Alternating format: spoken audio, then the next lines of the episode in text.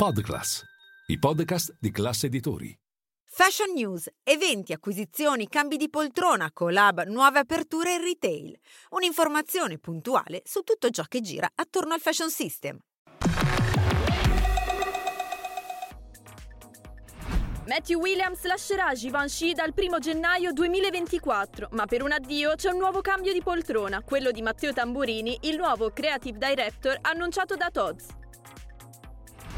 Kering completa l'acquisizione del 30% di Valentino. Dopo il via libera dell'antitrust, il gruppo porta a termine l'operazione da 1,7 miliardi di euro. L'obiettivo è quello di raggiungere il 100% del capitale entro il 2028.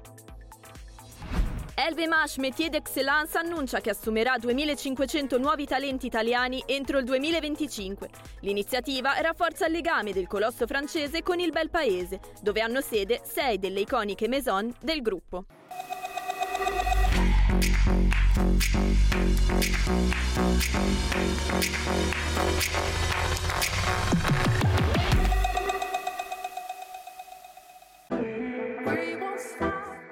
Matthew Williams lascia Givenchy. Dopo soli tre anni alla guida creativa della Maison, Williams si separerà dal brand dal 1 gennaio 2024. La notizia dell'addio, confermata a Class TV Moda, arriva alla scadenza del suo contratto iniziale e a sole poche settimane dalla partnership commerciale stretta tra il designer americano e l'imprenditore di Hong Kong Adrian Cheng, volta ad accelerare lo sviluppo del brand Alix, di cui Williams è founder e direttore creativo dal 2015.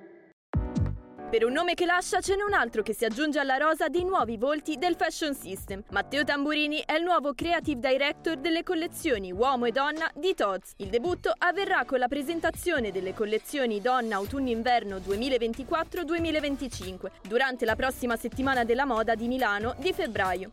Tamburini ha lavorato per alcuni dei maggiori brand del lusso, tra cui l'ultima esperienza in Bottega Veneta dal 2017.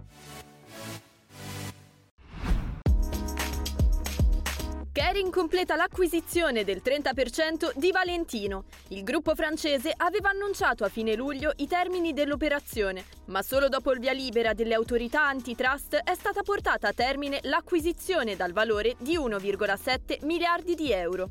Il restante 70% del capitale di Valentino rimarrà a Mayula for Investments, nonostante per Kering sia prevista l'opzione di salire al 100% del capitale della Maison Romana entro il 2028.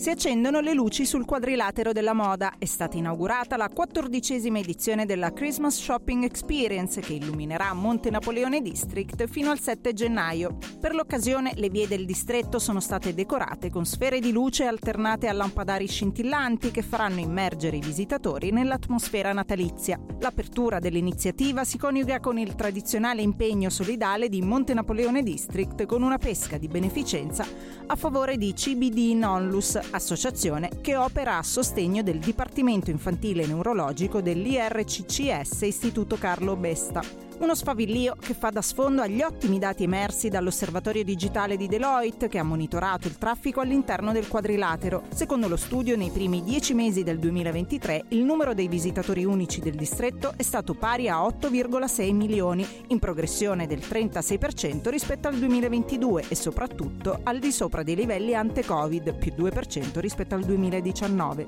In particolare i clienti italiani sono cresciuti del 40,3% rispetto al 2022 e del 10% rispetto al 2019. Anche il turismo straniero ha ritrovato un nuovo slancio in significativa crescita del 39% rispetto allo scorso anno, trainato dagli Stati Uniti, più 12%.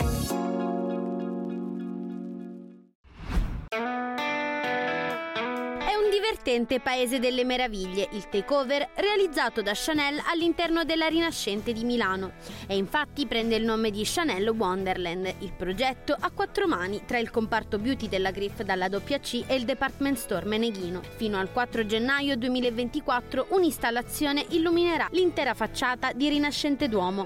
Lo spettacolo di luci continua nella volta di Corso Vittorio Emanuele con delle luminarie che ricreano proprio la boccetta dell'iconica fragranza Chanel numero 5 2025. Una cascata di raffinati pacchetti regalo negli emblematici colori bianchi e oro invece decorano le vetrine, adornate con i simboli distintivi della tradizione festiva, reinterpretati però secondo l'iconico stile della Maison. La magia non si ferma solo all'esterno, infatti al piano meno uno del flagship store si trova un pop-up store immersivo che offre diverse esperienze multisensoriali. L'area dedicata alla consulenza make-up, un angolo dotato di un sistema di diffusione per scoprire le fragranze della Griff e infine lo spazio dotato dell'app Gift Generator per trovare il regalo giusto. Profumi da collezione limited edition come anche i trattamenti dotati di nuovi packaging e ancora la collezione Make Up Holiday 2023. E infine grande attenzione anche al packaging con l'area dedicata al confezionamento dove personalizzare i pacchetti regalo e i biglietti d'auguri.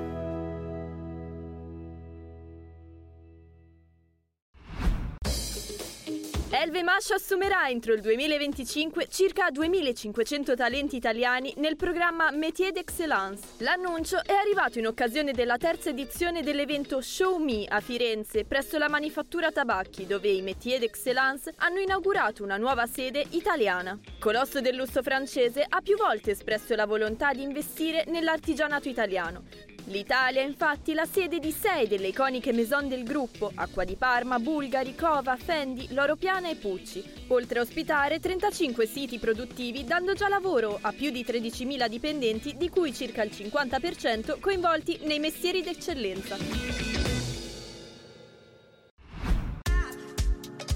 Nel giardino di Villa d'Este a Tivoli verrà restaurata la grotta di Diana anche grazie a Fendi. La maison del gruppo El VMH finanzierà il recupero del ninfeo interno alla villa, eletta patrimonio UNESCO dal 2001, con un progetto finalizzato al restauro che pone particolare attenzione all'accessibilità motoria della grotta, nonché alla realizzazione di un percorso dedicato ai disabili. Il restauro si pone in linea con l'impegno territoriale del brand, che già in passato ha finanziato interventi simili attraverso il progetto Fendi for Fountains dedicato al recupero di fontane simbolo di Roma.